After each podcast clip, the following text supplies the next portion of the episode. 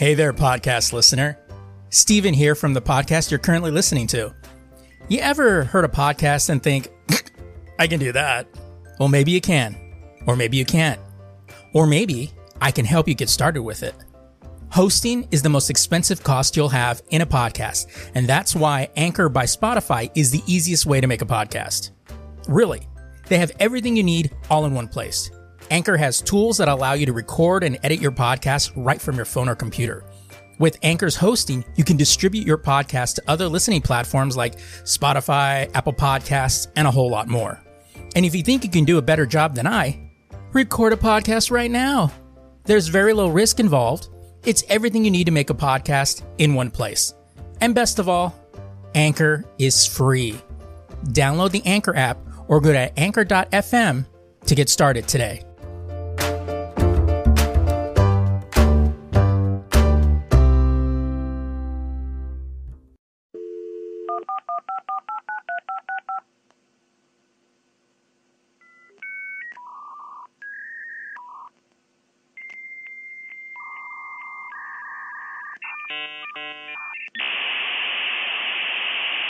Welcome to the Lazy Geeks Network.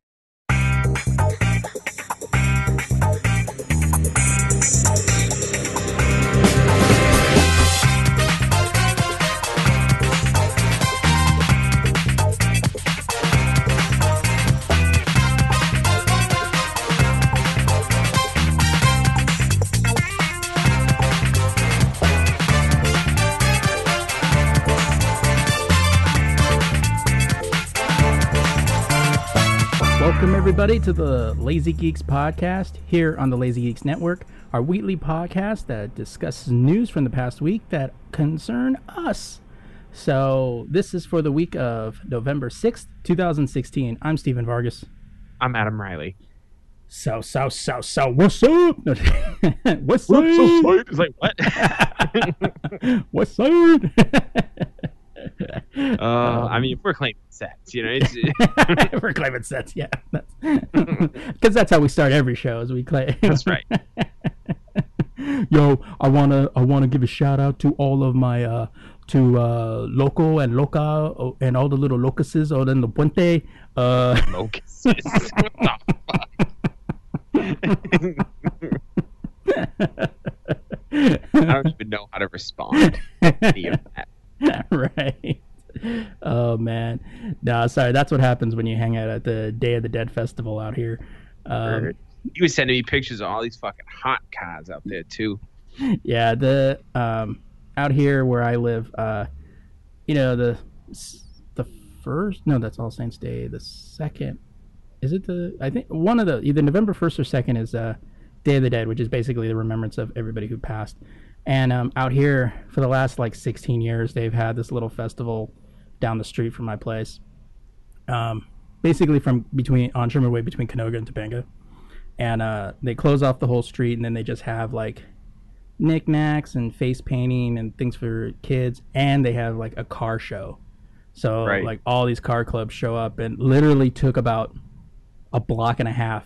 And those cars that i was showing you there was four lanes of cars Shit. going all the way down that way so it was pretty fucking intense like you walked over there and i, I t- sent you that wide shot of like Yeah. of it and it was just like it was crazy and then of course they had these little of course a couple of tricked out fucking bikes bicycles they had somebody with a tricked out fucking tr- uh, tricycle i was like man that's when Just you know- because you can. right Really. it's not there's no purpose for it it's just because you fucking can that's, That's what it's right. about but uh, yeah it was really cool. And you know uh, there was you know a lot of food and then a lot of the a lot of the knickknack stuff. So it was it was pretty cool. I mean went down spent a couple of hours down there and then just came back. So it was you know that was kind of cool. I actually because there was a store i used to work at that was always open over there. So i never really got to like go to that thing because I worked there. So it was like I ain't gonna go before work or stay that much after, you know, because I'm working. Um, but uh, I'm trying to make money out here. right, right. And uh, so this time I was just like, hey, you know what? You know, my brother was off, and then you know Heather was hanging out, and I was just like, you know what? Why don't we just go do that? You know, it don't cost us anything to go. So we just cruised over there and just hung out there for a while. And it was a cool, fun day, you know, keeping it. And it was cool too because you know it's close to my house. We just walked there, you know, walked a couple Right. blocks down there. So it was just like cool. Did that, hung out there, and then just came back home. So it was like didn't have to fight traffic and shit like that. And now the busway goes right there, so there was a lot of people waiting for the the orange line going up. And I was like, that's actually kind of smart because now they have a stop like right across the street. So people are like parking at the busways and then just taking that taking that in. I was like, that's actually kind of smart. But Yeah, I like those. Those they have those over here too. That if you're in the right area, it's it's uh it's actually really convenient.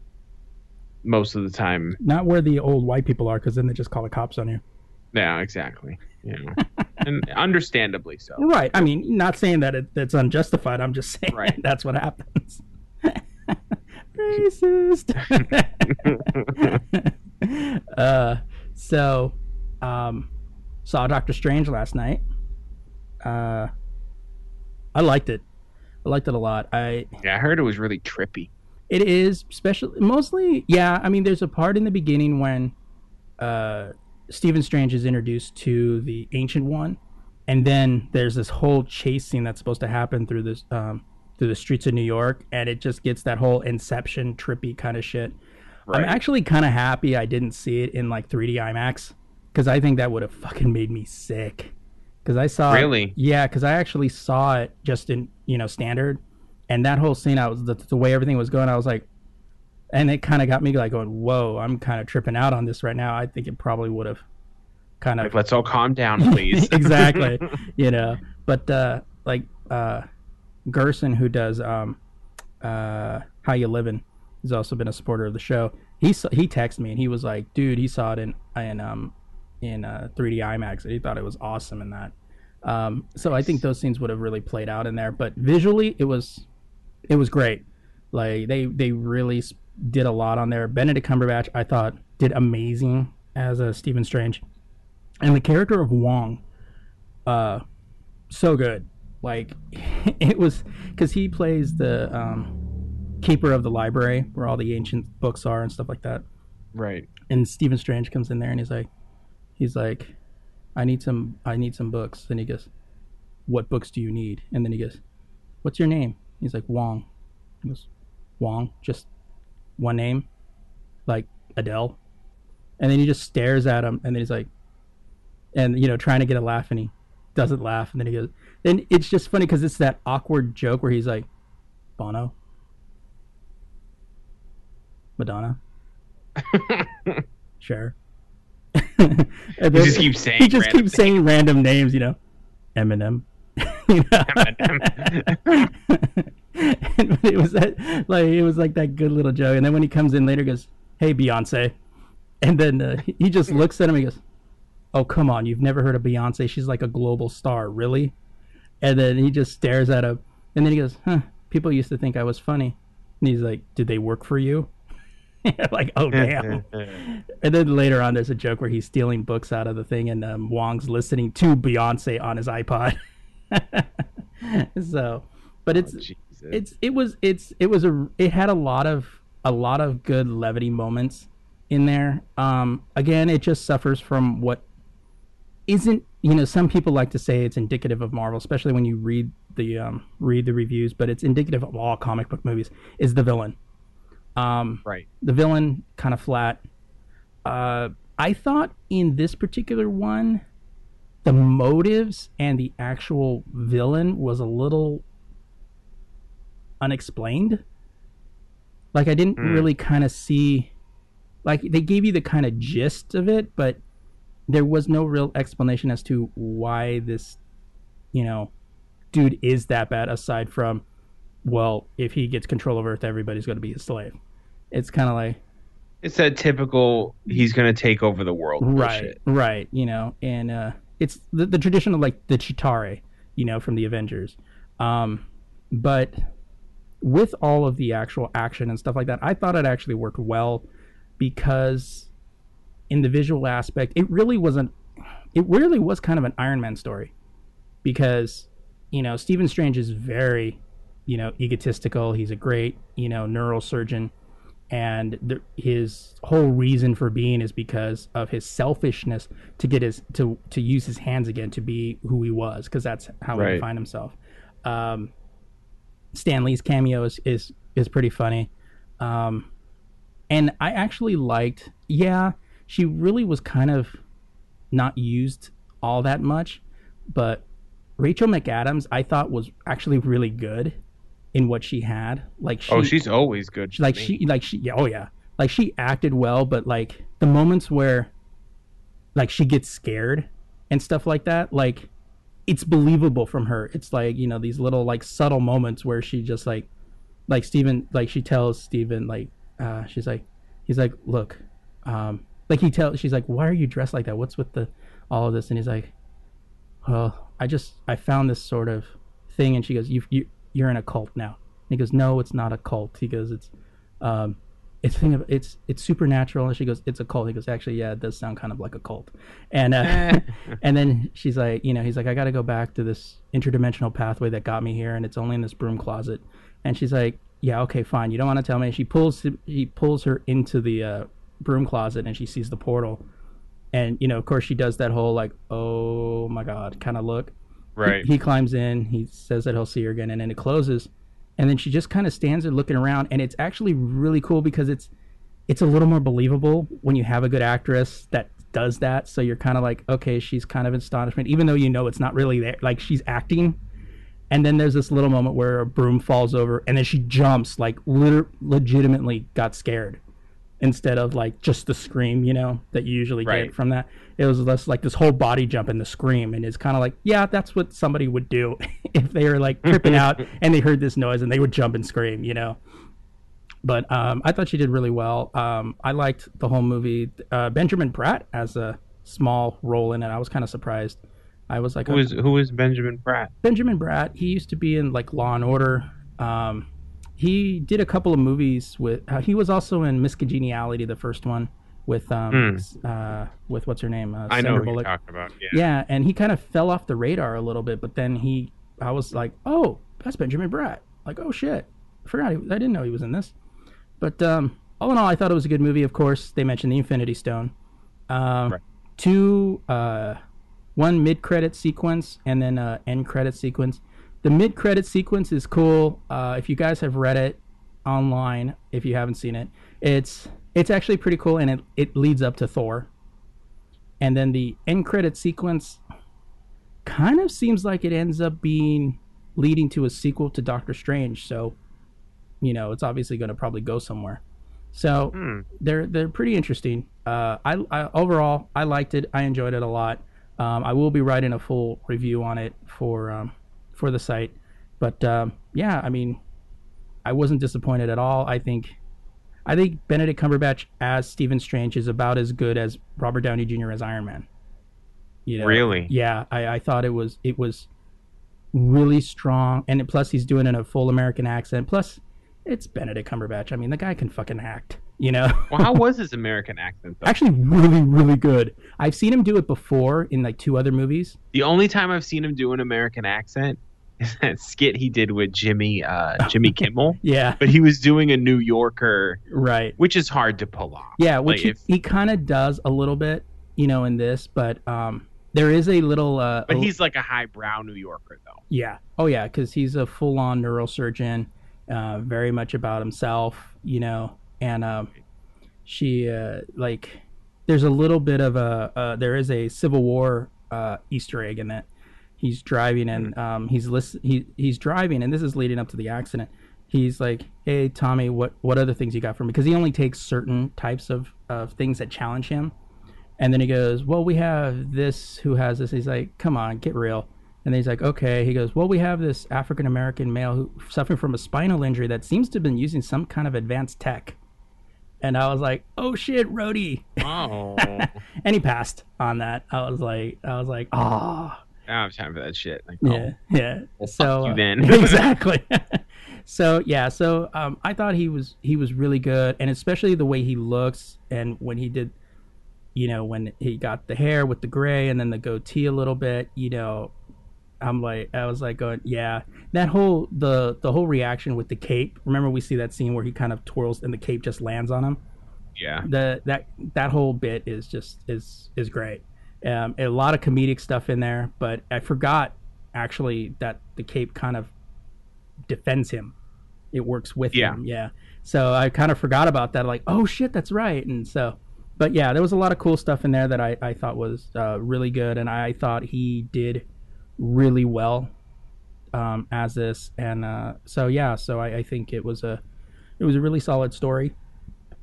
And I mean, it's not a perfect comic book movie like any of them, but I thought it was. I thought it really, and I love this character. Like this is one of those characters, so I was really happy to see it done well and done right. Right. And especially when you have somebody like Benedict Cumberbatch who, you know, plays the role but not is playing it to be an you know that big or whatever over the top. An actor. Yeah, exactly. you know, he he kind That's of the cool thing about him is he is that level. Like he can he can play something grand, but he knows when to keep it simple. yeah.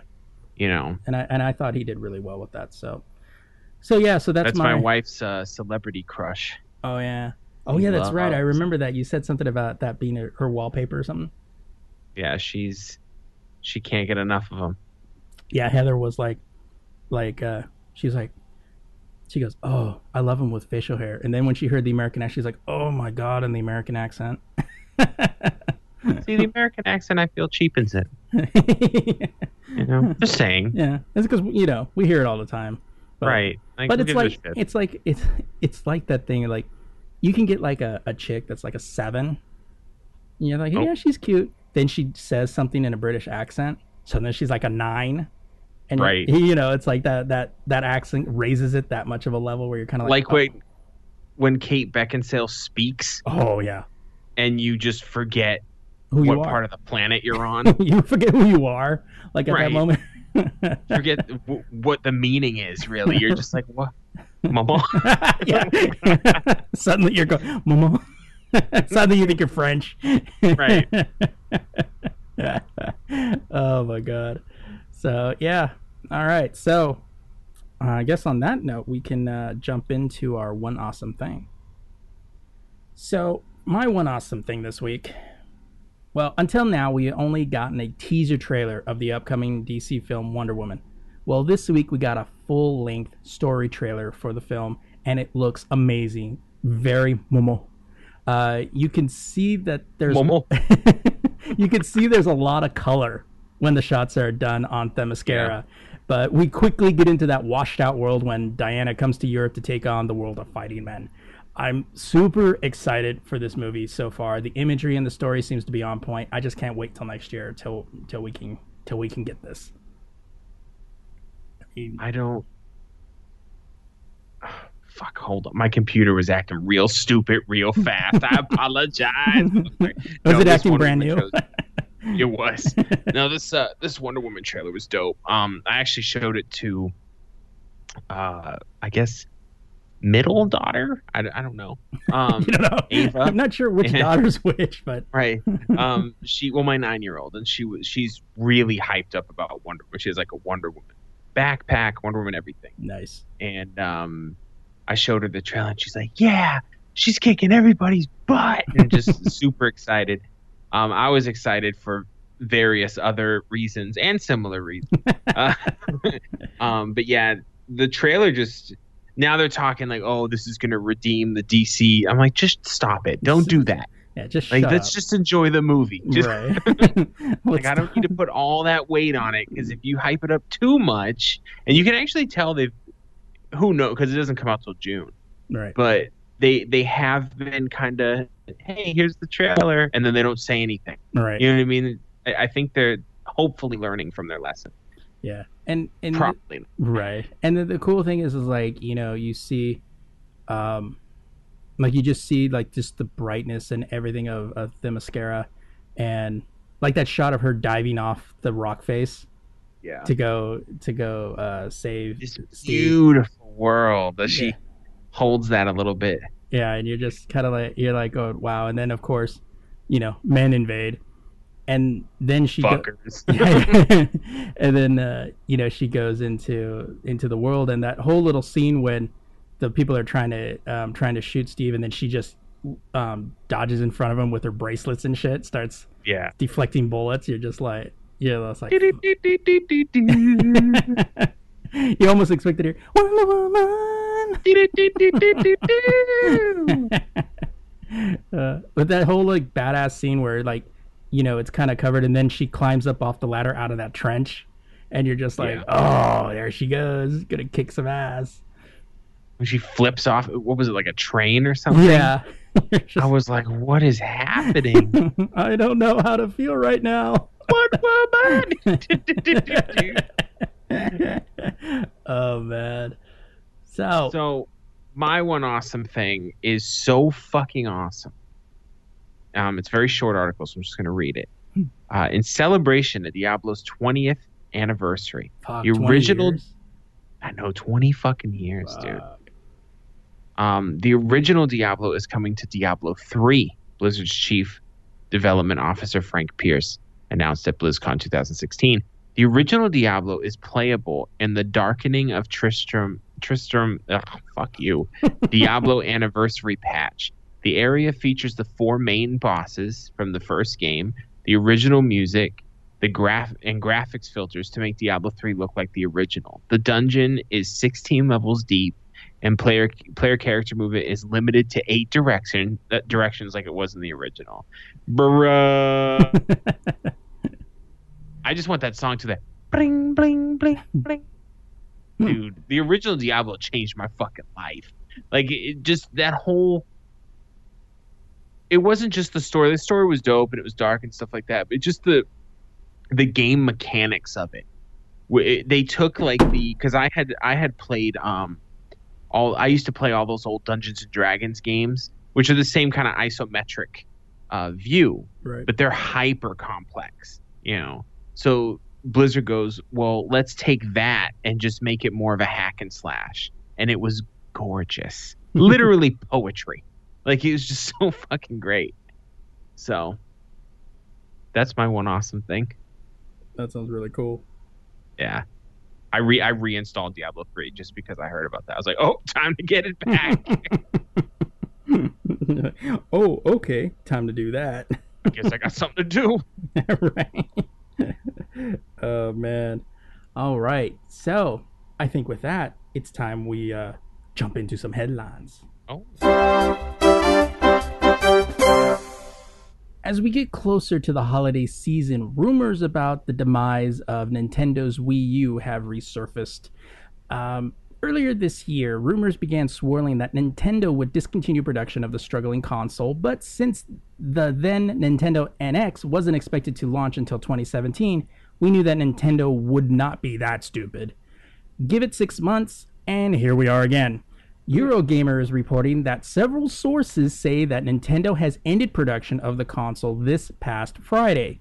That would give it four months until the new Nintendo Switch is tentatively going to hit the market. Yet later on, Nintendo reps told Polygon that they had, quote, nothing to announce at this time, end quote, and the Japanese site IT Media refuted the r- report from Eurogamer. Quote, even though the Nintendo Switch is slated to go on sale, Wii U production is scheduled to continue, a Nintendo rep told the website, according to a translation by Kotaku. It would seem to be another case of we don't like the system, so we want it to end. Although at no other time has Nintendo, much less any hardware developer, ever canceled production of a console before the replacement has made it to market. That is not sound business sense, so it's time for websites to stop listening to what the bagel guy in the office heard and get real facts. Yeah. Yeah, that would be foolish. I mean, at what point? I mean, you're not going to stop. I mean, yeah, granted, if you do production models right now, I mean, most likely you've probably shipped off your holiday inventory, but still, it's like, come on, you're not gonna you're not gonna end it before the holiday season. No. No, and It's and, just be it would just be stupid. and not to mention that its schedule just says March 2017. We don't even have a firm release date. So I Right. I mean that's money you're gonna lose. So it doesn't make any sense to me. It doesn't make any sense because it's stupid. and It's that's just- the, that's the official Lazy Geek stamp. It's stupid. It's just fucking stupid. Like I don't know. People jump the gun too much. Yeah, It's because they don't have they don't have anything else to talk about. right. I mean, really, when you think about it, it is a slow news week. So Right. All right. So let's see what the fuck I'm reading first. Um, this this one actually is very interesting. We read the article and we're going to talk about it because I think it's a really good idea, and a lot of people do not think it's a good idea, and those people can suck my dick. um, Steam is removing concept and pre-rendered screenshots from game store pages as part of the upcoming Discovery Update 2.0. Valve aims. Can you believe it's only going to be 2.0 for Steam? really, Yeah, Wow. there's there's things. Uh, there are software that is a quarter of the age of Steam, and it's at like 27. um, Valve aims to ensure all promotional images represent in-game experiences. Quote. Regardless of the content in your game, please make sure that images uploaded to the screenshot section of your store page are actually screenshots of your game. Valve states in the update notes it sent to Eurogamer. More quotes. We haven't been super crisp on guidelines for screenshots in the past, so we'd like to take this opportunity to clarify some rules in this space. When the screenshot section of a store page is used for images other than screenshots that depict, that depict the game, it can make it harder for customers to understand what the product is that they are looking at. Additionally, we're going to start showing game screenshots in more places as described above, and these images need to be able to represent the game. We ask that any image you upload to the screenshot section of your store page should be screenshots that show your game. This means avoiding using concept art, pre rendered cinematic stills, or images that contain awards, marketing copy, or written product descriptions. Please show customers what your game is actually like to play. Uh, Valve is also keen to practice what it preaches. Dota 2 is an example of where we were doing it wrong ourselves. We're now in the process of updating Dota 2 to use screenshots of the game rather than artwork. So, this I think is a great idea. First of all, let's give a shout out to Valve for for not only setting up the rule but acknowledging. Are we slow clapping? yeah. Okay. for acknowledging that they were too doing doing a fucked up thing, so that Right. they're going to change that. Um, this this is something that people who've been gaming for a long time are used to, and it really doesn't bother us because we know the difference. right. Like I can see oh, this is you know this is bullshit. This isn't what the game looks like. But people may be new to the scene, or people like parents buying things for kids. They don't they don't know the difference. You know, Mm. you they'll show this like, glammed up art shot, and they'll be like, "Oh, that's what the game looks like." No, honey, that ain't what the game looks like. You know, so it's um Well, the same thing can be going for trailers. You know, when you see a trailer of a game, you're like, "Oh It's my god, that looks amazing!" And it's like, and then you see the other ones, and then you see actual game, you know, gameplay, and you're like, exactly "Yeah." So the last 45 seconds of this 47 minute trailer was just cinematic bullshit. Like this is bullshit. it never looks like that. Stop teasing me, Momo. Y'all motherfuckers think you slick. yeah, no, I think it's a good idea. I mean, Yeah, I think I- it's a great idea. especially even if you're not familiar with the game and then you go into screenshots and you're like oh wow that looks good and then you're like yeah but is that cinematic or is that like actual gameplay? And when you're actually showing gameplay and i i think the only ones that really would be upset about that would be developers. Yeah, because because, a lot they of can't ti- be slick. exactly. They can't be slick. They can't show off what the cinematic looks like. And if and if you're a gamer and you're bitching about this shut the fuck up. It's like come on. I mean wouldn't you rather I haven't really want- seen any gamers complaining. Um, I have seen people in the indie the indie crowd doing that shit Oh, because yeah. they're trying to be slick. Yeah, you know? because they're trying to show you what the concept art looks, and I mean, well, fuck, what was that? uh What's the fucking game that was? Pro- oh shit, I, can't, I totally spaced out. The the game that was re- No Man's uh No Man's Sky. No Man's Sky. Remember that shit? That was Yeah. you know that con- that concept blew up. Like everybody was all about it. Then it comes out, and now they got to issue refunds and shit. It's, exactly. it's like that's the kind of shit you're they want to prevent because I guarantee you, fucking Steam doesn't want to issue refunds.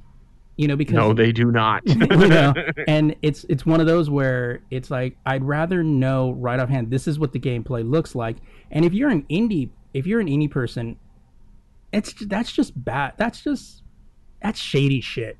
If you're bitching about that, because it's like, look, because yeah, you know, people are gonna buy the concept or the the a- the cinematic artwork and not the actual gameplay because it was like, oh, that looks cool, and then you get the game and it's fucking no better than Mario 64.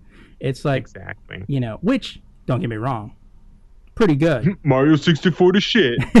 right? it's the shit, but you're not at that level yet. So Right. you know, Calm it down. yeah, exactly. Let's tone this down a little bit. So yeah, I totally agree. I think it's it's it's great and it's great on the consumer. If you're yeah, if you're a developer, suck it up, man. You got that means you got to bring your A game. Yeah, That's really what it is. absolutely. Yeah. Apps of fucking lootly. Momo. Oh, Uh, Warner Brothers' upcoming film, The Flash, seems to be losing more directors than red shirts in any given Star Trek episode. Rick Famuyiwa, or uh, Famuyiwa, I guess, Famununu. is the latest casualty in the news, according to the Hollywood Reporter. It's it's been reported that he left due to quote creative differences with the studio, which is slated to go into production in March of 2017. Quote. When I was approached by uh, Warner Brothers and DC about the possibility of directing The Flash, I was excited about the opportunity to enter this amazing world of characters that I loved growing up and still do to this day. He said in a sta- in a he said Monday in a statement to the Hollywood Reporter. Quote, I was also excited to work with Ezra Miller, who is a phenomenal young actor. I pitched a version of the film in line with my voice, humor, and heart. While it's disappointing that we couldn't come together creatively on the project, I remain grateful for the opportunity. I will continue to look for opportunities to tell stories and speak to a fresh generational, topical, and multicultural point of view. I wish Warner Brothers, DC, Jon Berg, J- Geoff Johns, and Ezra Miller to die in hell. I'm sorry, that was just me. Uh, all the best as they co- continue their journey into the Speed Force. He is the second director in a year to fall off the project. Back in April, Seth Graham Smith departed the project, also citing creative differences, and he was slated to direct off a script that he wrote. So, yeah, The Flash seems to be doing well.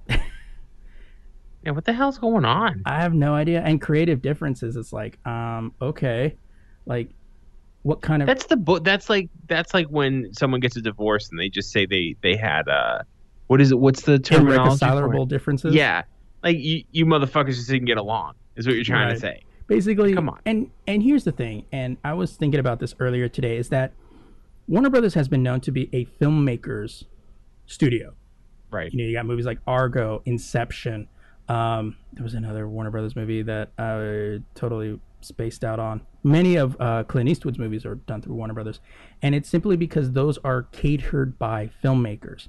Here you have warner brothers that's trying to do an established universe so this is most likely a little more studio oriented. Mm. and i'm just wondering if the studio is like this is what we want. So you know or So go fuck yourself. kind of or it's more of a um you know we're kind of going a little too crazy with where we want to take this character where we want to take this because the chick that played um i'm sorry the woman that was cast to play um iris broad that played. yeah yeah i know this broad this broad that was going to play iris um Who talks like that? I don't Like, know. It's like seriously. fucking thirties, you know, gangster, whatever. Um, she was she was came on board simply because of the director. Now she's disappointed that she's not gonna, you know, be working with him, and he was part of the reason she joined. But you know, she's like, well, you know, I'm gonna do my job, and you know, hope the next director is is cool. But That's all you can do. yeah, so you know, it's kind of like, hmm, I don't know. We'll have to see what's going on, but I don't know. We'll see who comes up next. Probably no one. They're just gonna cancel the project. DC Universe is closed. yeah, man. they're fucking moving and shaking with these directors, man. They just keep sliding in and out. oh, pr- pr- it's probably prom like night. Zack Zack Snyder is going to end up. I'll take over the Flash. Don't worry, Right. Fuck I you. got this. No. Fuck you. Jeff John steps in. I'll direct it. Best movie ever. Give it six Oscars for what? best film. It's just six Oscars for best film. they just stopped doing the Oscars because there's no point now. and six Oscars for best film go to The Flash. and then they just drop the mic Yeah. and just walk out. Thank you for showing up. Go home now. so this I thought was just kind of something interesting. Um, R.L. Stine, uh, the you know author of Goosebumps, uh, is currently at work on a Marvel comic book series. Um, says I'm writing a series of comic books for Marvel, my first comics ever. The Goosebumps author said in an AMA on Reddit. Unfortunately, Stine couldn't elaborate any further, adding, "I'm not allowed to talk about them yet." But that's a surprise when you're working with Marvel. IGN had the opportunity to speak with the author last year about his popular blah blah blah, and IGN is just trying to add things to their article. so um, I'm excited about this one This because news will only take 20 words, but I have to Right. stretch it out to 500. there's something else in here. um, I kind of like this because no, no, I, no, it was an inside job. I read so many fucking Goosebumps books when I was growing up. right. It's ridiculous. I had I had I think two bookshelves full of Goosebumps books. So this it's so what's interesting is going to be is it going to be an original like original like completely original story concept or is it going to take on something already within the Marvel universe but he's going to make it his own? I think I think it'll be interesting too to see like original would always be great. Um but I would also I wouldn't mind seeing some comic book versions of like the the first run Goosebump books. Like, oh yeah, that pretty could be dope. that too. Yeah. Yeah.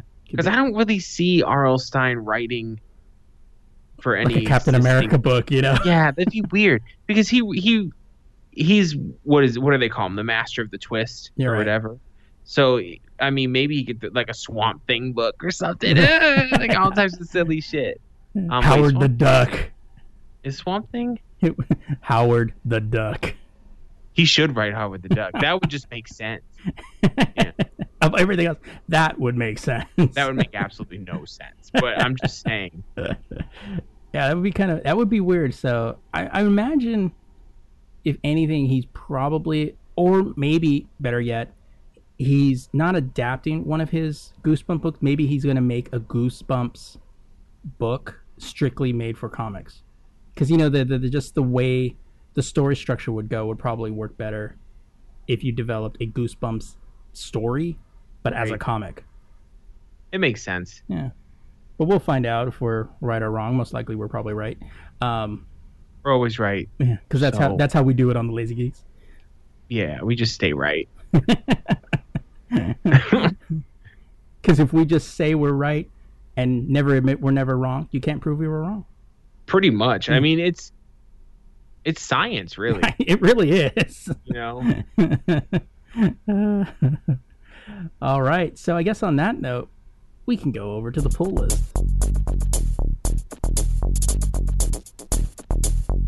So this this week we're trying something a little different, and I would really kind of appreciate it because I know you guys won't. Uh, tell us what you think about this particular way we're trying it. Um, I don't. I, I thought it was a good experience. I'm pretty sure Adam. Kind. I guess from what you you kind of said, I guess you you thought it was kind of a cool idea. Yeah. Uh, um. So I'll tell you if it sucks. So so, uh, so this week we tried to do something a little different. Uh, instead of the normal read all the comic books and then you know pick our top three, I thought it would probably be a little more interesting. Also for as for us as well as for you guys, because generally what ends up in our top books are kind of the same, uh, Right. usually. So what I thought we would do is with Image, uh, DC, and Marvel, we would just randomly pick three books that would be our pull list. We would read them and then give you guys a review, good, bad, or indifferent. And from my point of view, I thought it was kind of interesting because I actually pulled, especially one on my pull list was something I've never read before. And I just kind of looked at it and I go, I, I've heard about it, so I thought, eh, I'll try that one and see and see how that is. And uh and it was a good experience for me. And and adam kind of pretty much led to the same thing. And so uh so i guess uh this week is going to be and I, I think we might try it next week too and give you guys kind of a two episodes, and then you guys can let us know, especially when we go into like the Thanksgiving and the Christmas breaks um, that we'll have, and then we can kind of decide if that's something we're gonna do on a continuous basis, or if we just decide, you know what, fuck them, we like it, fuck it. I mean, that's pretty much what we always do anyway. which is kind of yeah, which is true in a lot of respects. Do whatever the fuck I want. you don't tell me how to live. Tell me how to live my motherfucking life. Momo. And uh, so, uh, so yeah, so uh, I guess Adam, why don't you uh, start off your pool list? All right, so let me scroll to it. so the this is in no particular order, especially since I'm there is no DC books in this list. Like That's So a huge fir- thing for Adam. right. So the first one is um the first one is probably going to be the hardest one for me to talk about because it's the only one on my list that isn't at issue 1. Um I tried to grab the ones that were issue 1s randomly just because they'll be easier to discuss. But this one I had to pick cuz it's called Bitch Planet. so Bitch Planet uh issue 9. Uh writers Kelly Sue DeCo- DeConnick, uh, arts from Valen- Valentine or Valentine De Landro and Taka Taki Soma. and what, uh, Um, what publisher was this? This is Image, sorry. So I got to give this book a little bit of a break because it is issue 9 and I've never heard of it. So who knows what happened from 1 through 8. The, the, Could be basic an off issue, right? right. The basic summary is um, women who are unreasonable, I think is the word they used, Mhm. they get sent to prison. So, yeah, That's a- they just don't, That's a good idea to start with. No, just kidding. um, it's interesting to say the least. So, the problem, the problem with that is, is that it comes off very heavy-handed. Mhm. um, and we we uh, there's very few men in the book um, but the men that we do have a brief meeting with are are not good people um, it's showing that women are being forced to do things they don't want to do not not like rape shit or anything just social things. Like they're just being forced to be ways they shouldn't have to be. Mhm. um, and then we have we get to the prison and there's a prison riot of sorts. And um, i guess this is where i get confused. Women seem to be subservient in this culture. However there's one woman that's in the prison that they keep calling madam president.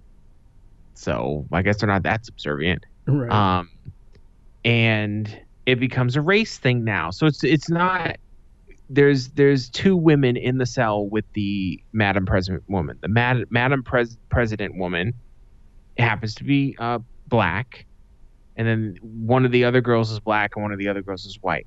The white girl says something, and she said, um, "Oh, what did she say?" Oh, she said, um, "Oh no, I think she goes, oh." The, the white girl goes, I thought you were I thought you were dead. Which, as you read on, seems to be the general consensus of everyone. Like she's been locked away in a cell, no one knew she was there. Mhm. The response from Madam President was, and I always thought the devil would be a white woman. so where the white woman goes, that's racist, but they purposely cover because the other girl starts talking, they purposely halfway cover the that's racist speech bubble. I'm like, so this is just the ultimate PC book from what I'm seeing. Like if I would just jump into it, Right. it's the PC police issue, I guess. Um I was not impressed.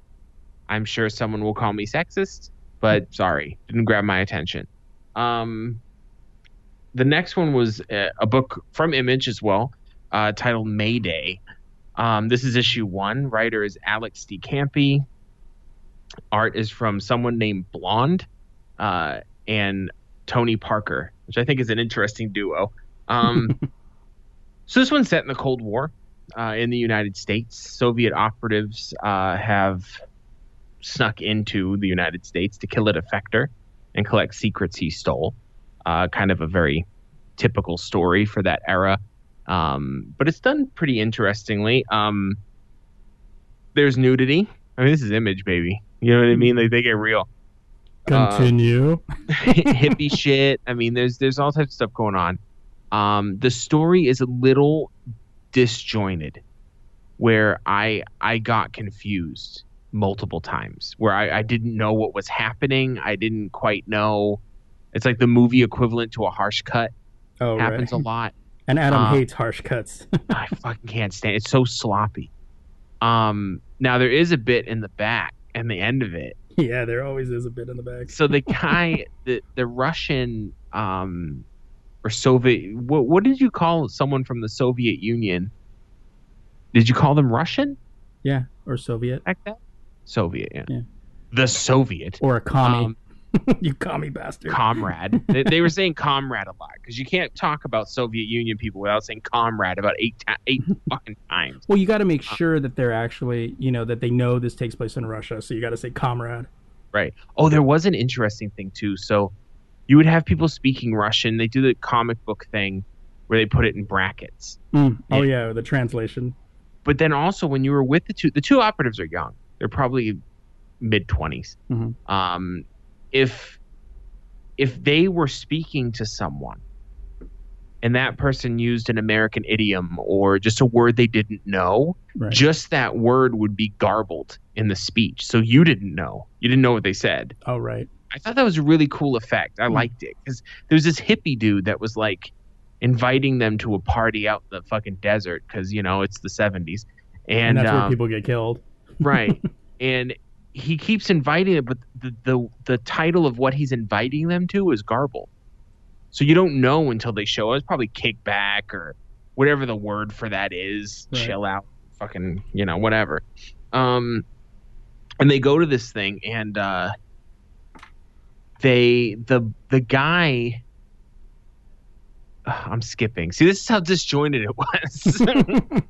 so, real quick, the um the Soviet defector they catch up with him, and the younger Soviet operative kills him uh, by the pool, and uh, either steals the secrets because they're in like a briefcase, or he or he destroys them. I don't know what happened, um, but he did steal a bottle of uh, vodka, of course. of course. Um, now we find out from the Americans, like the FBI or CIA or whatever, that come in and find the guy dead, that one of them had snuck LSD into the vodka bottle. yeah. Um, because it was the CIA that dropped him off because he's a defector. Yeah. And Um, that's the CIA who always drugs people. So It doesn't explain why he would do that at all. It, all I know is that character was shorter than everybody, and he always was smiling, like real toothy smiles.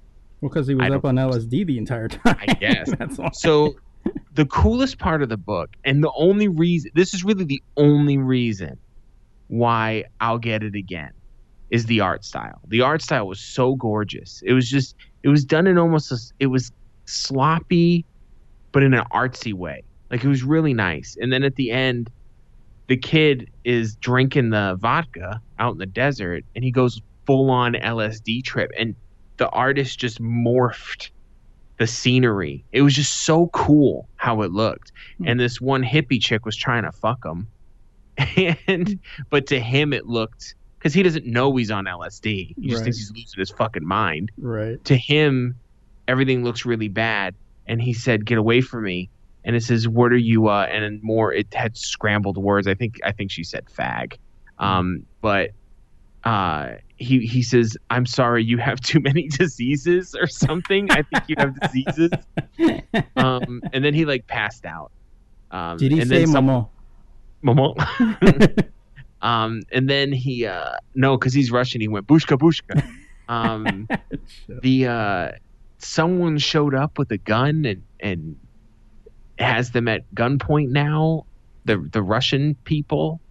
And the uh you find out that the two um hippie dudes were actually just gonna like knock them out and steal their shit. Like that was the main purpose. And then he gets pulled over by the cops and says you need a warrant to search me but he forgot he had a joint in his ear. And the cops like i don't need a warrant now you know? And that was kind of funny but didn't make any fucking sense.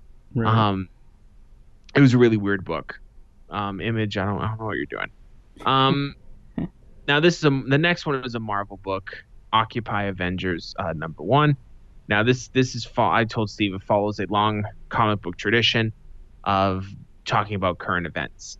Um, so this follows Hawkeye, uh, who is in I even wrote it down uh, in Santa Rosa, New Mexico, and um, he comes to find out he's just he says he tells the local sheriff that he's just passing through and wanted to get a bite to eat, but that's bullshit.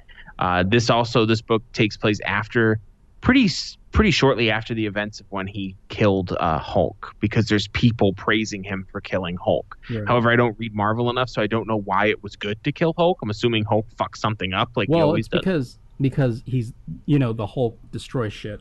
And He's the monster. he's the monster, Right. and everybody's cool with killing off the monster. Of course. Yeah, Misunderstood. really. course. It's like Frankenstein. yeah, Um, so you come. He comes to find out that there is an issue, or I think he already knew this, but the cop brings up the issue of contaminated water, and it was kind of slick how they brought. I like the writing, in this. it was kind of slick how they brought it in, where he's like, "I just came to, I just stopping through town to get a bite to eat, an ice cold glass of water, but it seems like I can't get water in glasses around here," and he held up a water bottle, and they're like, "Well."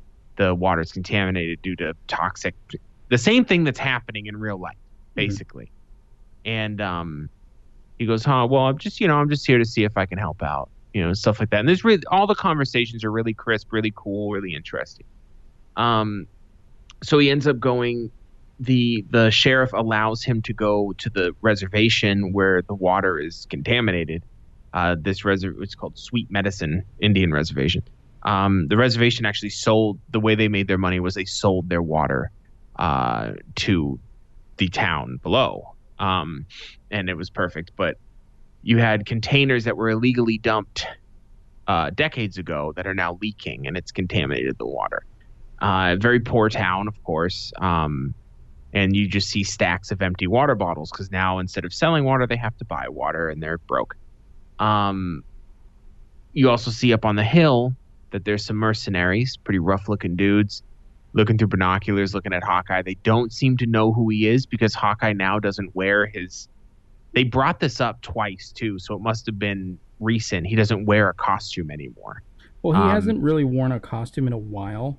Um, Right. It's kind of a little more of what he would wear in the Avenger movies, with just sunglasses.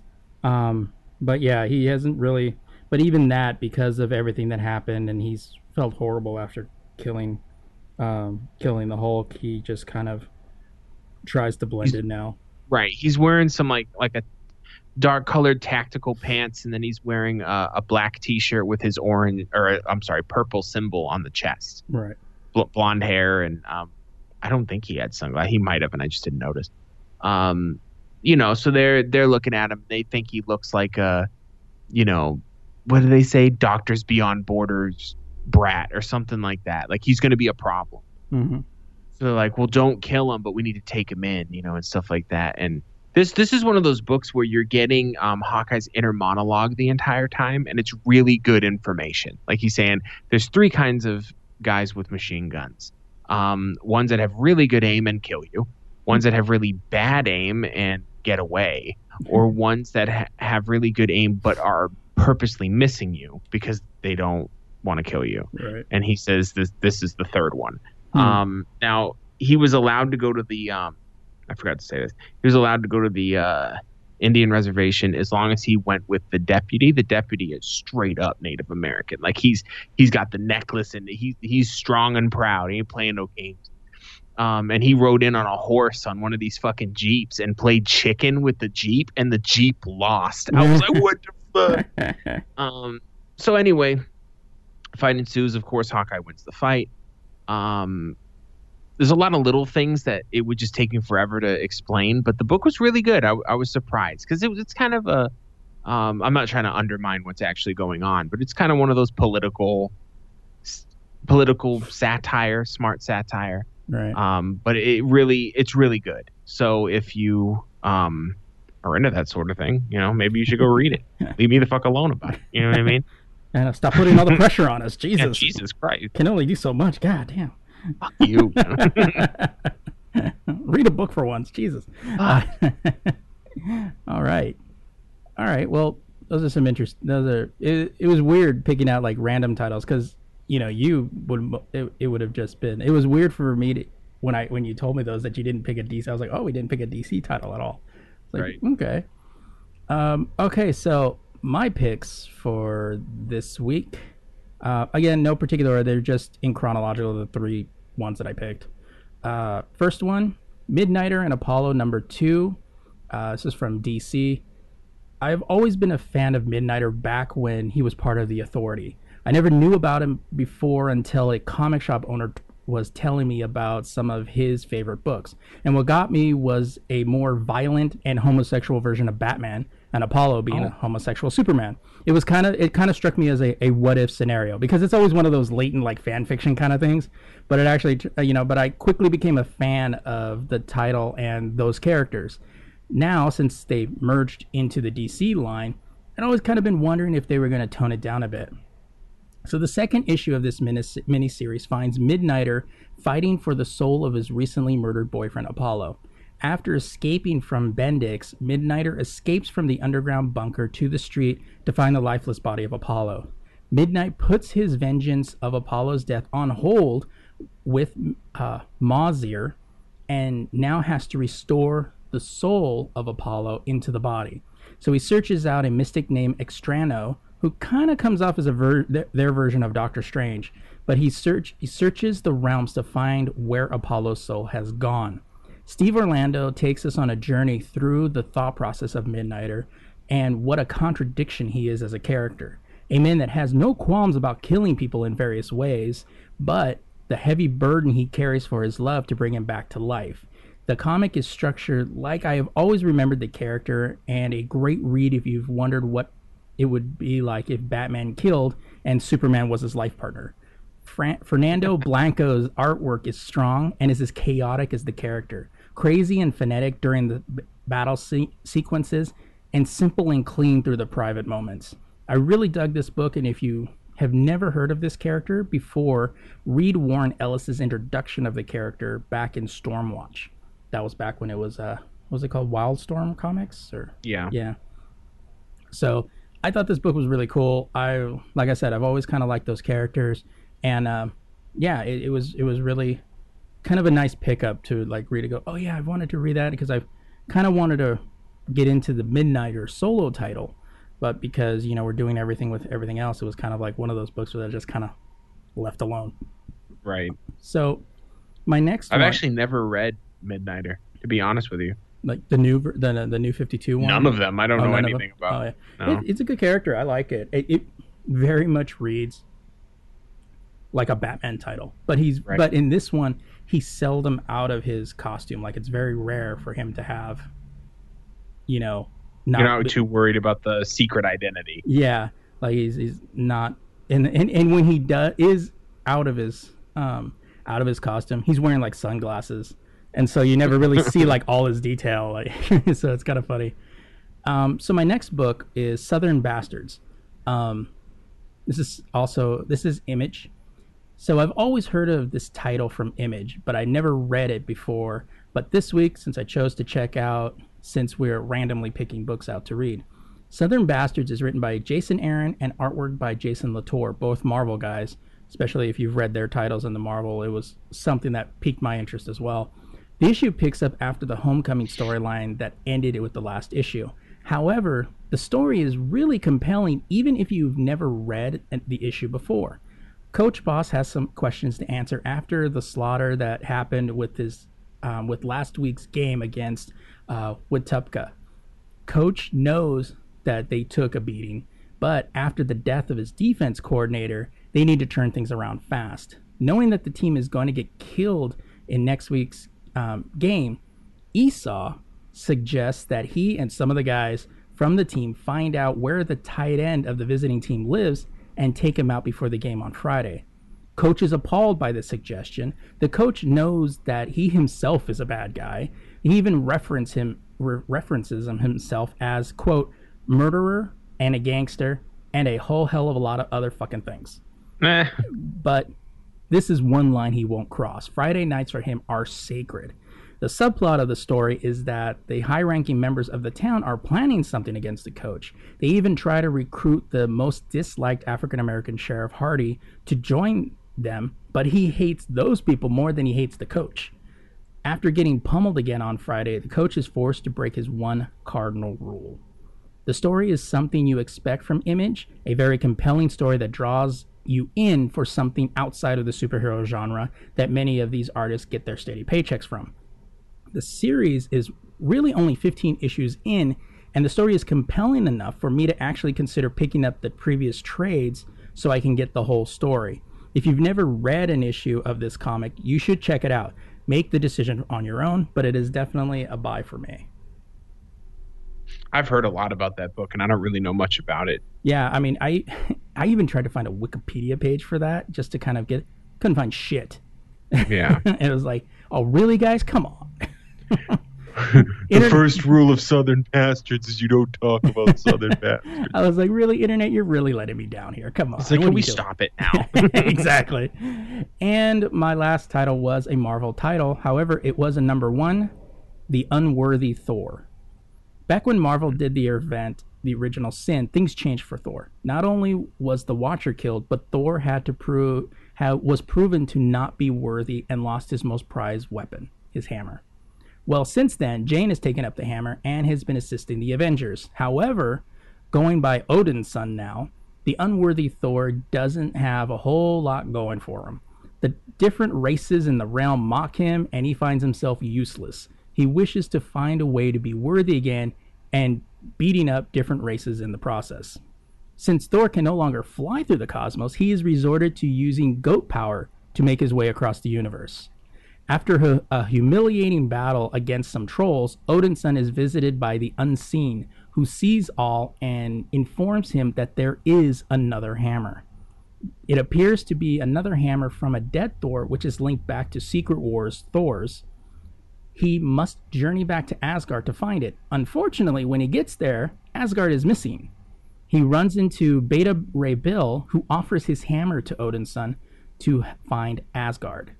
Jason Aaron does a great job establishing Odin's son at this particular point in time. He defines a man that used to be great once and is trying to reconnect with his life. Like Adam and I said before the podcast, he peaked in high school and then he had a cool job working at uh, you know, at like UPS, but then got fired for stealing boxes on his day off and now works I at mean, the Circle it happens, K. though. You know? what I mean? Like, right? so this sort of, you know, what many people experience in their lives. And you feel bad for him, but at the same time, you know he can restore himself to prominence. The artwork of um, of Oliver Coipel is good, but not great. Some of the artwork is kind of all over the place, but there are some places where it's perfect. However, the overall story is enough to keep you connected and forgive it a bit. I'm curious to see where it goes, but I will be checking out the next issue. So, um, mm. yeah, I mean, I, actually sounds interesting. yeah, it was kind of it was kind of cool because you're getting the whole point of the story was is, is it's through, well, Odin's son, Odin's son's inner monologue, like kind of the way the Occupy Avengers was with um, Hawkeye. This was told through basically um, Odin's son's whole inner monologue. He's very self-deprecating, but he's you also know there's a lot of sense of anguish that he wishes he could be who he was now. Um, and uh, it it this I blame the Marvel movies on this. When I read that, I was reading it as Chris Hemsworth, like in his voice was in my head, reading that reading that those lines, which was kind of funny. So that's kind of where that's kind of where it took me. But I liked it. I actually was like, oh, I, the unworthy Thor. Oh, I'm kind of curious to see where, you know, Odin's son had ended up after losing the hammer, and then Right. you know it was kind of like a oh, that's kind of interesting. I'm I'm kind of kind of like to see where this goes. So Yeah, I saw I saw that. I was I I was gonna pick it, and then I saw that you had it on your list.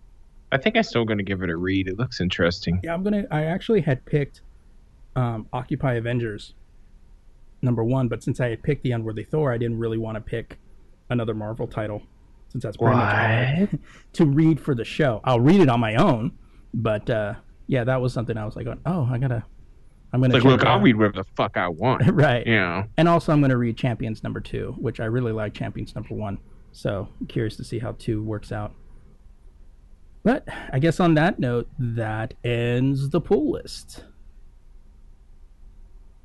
So now we head on into the highlight of the show, or personal highlight anyway, the douchebags of the week. Because these are always fun. All right, so my douchebag of the week comes again from the Huffington Post. um, I titled this Wired for a Good Time. so, police in Boynton Beach, Florida, arrested a man on Halloween who was allegedly driving his car completely naked. Well, naked except for the electrical wires protruding from his penis, according to WPBB or BF. A witness called police Monday night after he saw the allegedly naked man driving a Toyota slowly through a neighborhood.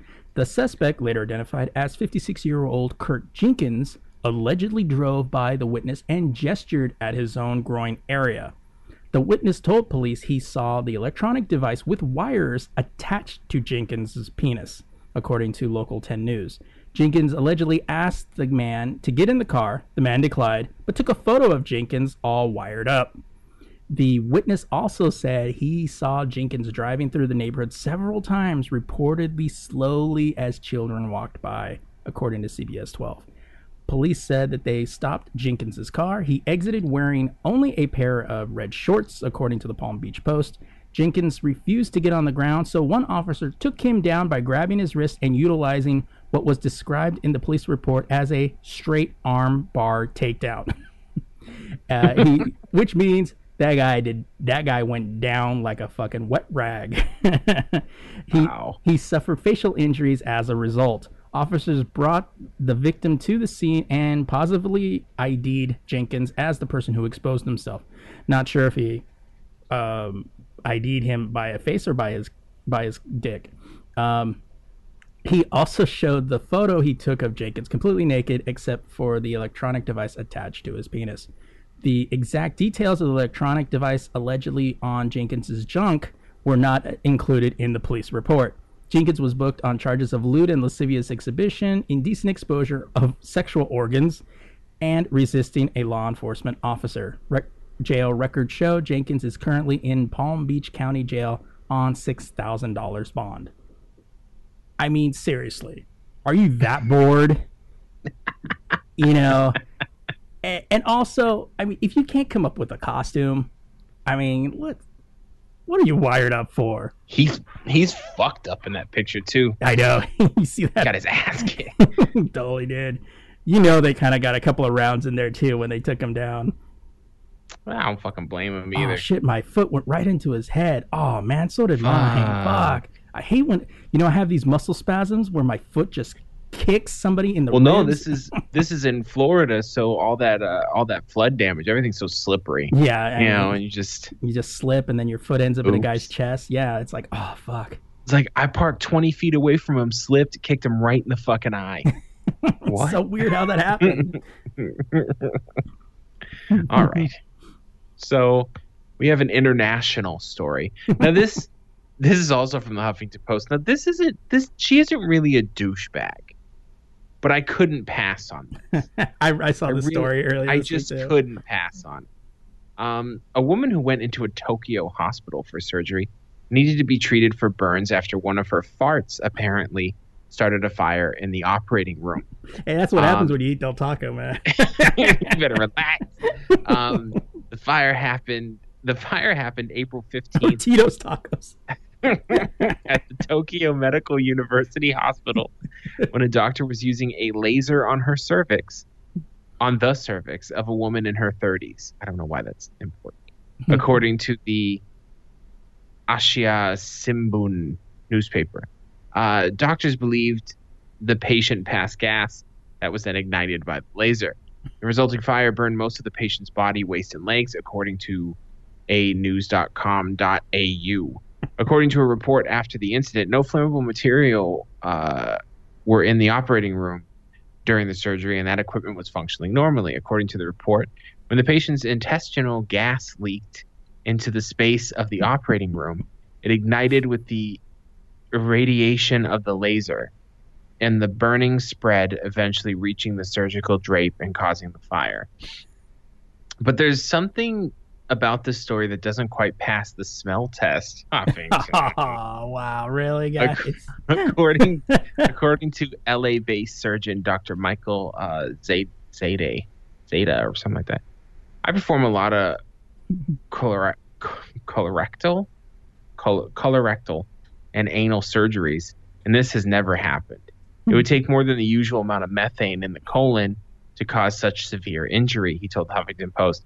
Zeta said the methane gas that is released during a fart could be ignited when heat sources such as la- such as laser and elect- electrocoagulation are used in the in the. I sometimes I feel like they make up words. Still, he's skeptical. All instances that I have heard heard of have involved cases of bowel obstruction where there is a buildup of methane gas. I doubt that this was the only factor in the story, he said, and that's the end of it. Um, now, I will agree, it was a little less funny when we found out her whole body was burned. Um, I think I missed that part, but still. it's like, I mean, aren't you not supposed to eat like 24 hours before surgery? And not only that, we have an LA based surgeon who's creating a conspiracy now. Right. Well, what really caused the fire? You know, like what? yeah, fuck? pretty soon it's gonna be. You're gonna tomorrow. We're gonna start seeing uh fucking election uh things. Hillary Clinton did this, and in Japan, it affects Japan, where a, a woman's right. heart started a fire. Vote Trump. You know, it's like what the fuck. I mean, I don't even. Oh man. I mean, you know, I mean, yeah, you know that could happen. You eat Del Taco a little too much. Yeah, you know, something like that could happen. But I mean, it, to me, it just sounds like you know somebody fucked up and they're like, oh yeah, you know, she uh farted and that started the fire. Yeah. like those anything can happen in the surgery room, you know, that kind of shit. you know what also what uh, strikes me as kind of funny is the fact that you know there's some asshole that's going to try that now it's like, oh, well, it's a laser. So if we just get a laser and I fire, we could start a fire because you know. Yeah, completely asshole. skipping over the burn most of her body part. you guys just, you know, because it's a drunk thing. It's a drunk. Hold my thing. beer. yeah, you know, you have to. Okay, you guys have the fucking fire extinguisher. So if the fire starts, you just hit me with the with the uh, fire extinguisher, and we'll be cool, right? Yeah, yeah, cool. That's choking him to death. Right. but but he won't you know, die. Whatever. He won't die of a burn. no, exactly. Better way to die. Achievement locked. Achievement earned. Achievement unlocked. oh my god. Uh all right. So that is it for this week's show. Uh again, we want your comments um on the show. What did you think about the uh the different way we did the pull list? Uh, and then again, just anything beyond that, you know, your thoughts, requests, just say hi, you know, tell us how sexy we sound and that you listen to us nightly with candles, right. you know, because right. I mean, we know you do that anyway. So it's just, you know, oh, baby. we hear you say, Momo. Momo. and again, you can hit us up on our Facebook page, Google Plus, Instagram, and even Snapchat, or you can just drop us a line at our mailbag, thegeeks at thelazygeeks.com. Uh, you can find me on the internet, on Twitter at a middle-aged geek, Instagram, middle-age underscore geek, or check out my blog, themiddleagedgeek.com. And I'm over on Twitter at sapientlg, and I'm gonna say the next bit too because I'm feeling froggy today. You understand? uh, be sure to tune in on Friday for the our new uh, episode of the Away Team uh, will always have Paris. Or as we subtitled it, Momo. Momo. yeah, you'll actually understand the Momo a little bit. right. kind of a running joke on that podcast. I know. And we always, when we find those little chords, you know, we always stick with those for a little bit. Right. Uh, so that is it for us this week. So until next time, peace out.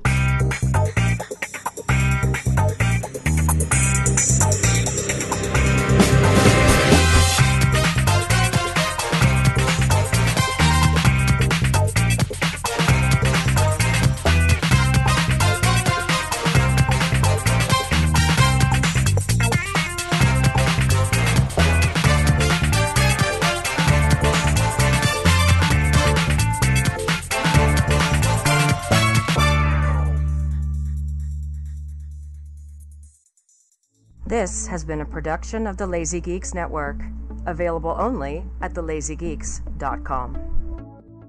Goodbye.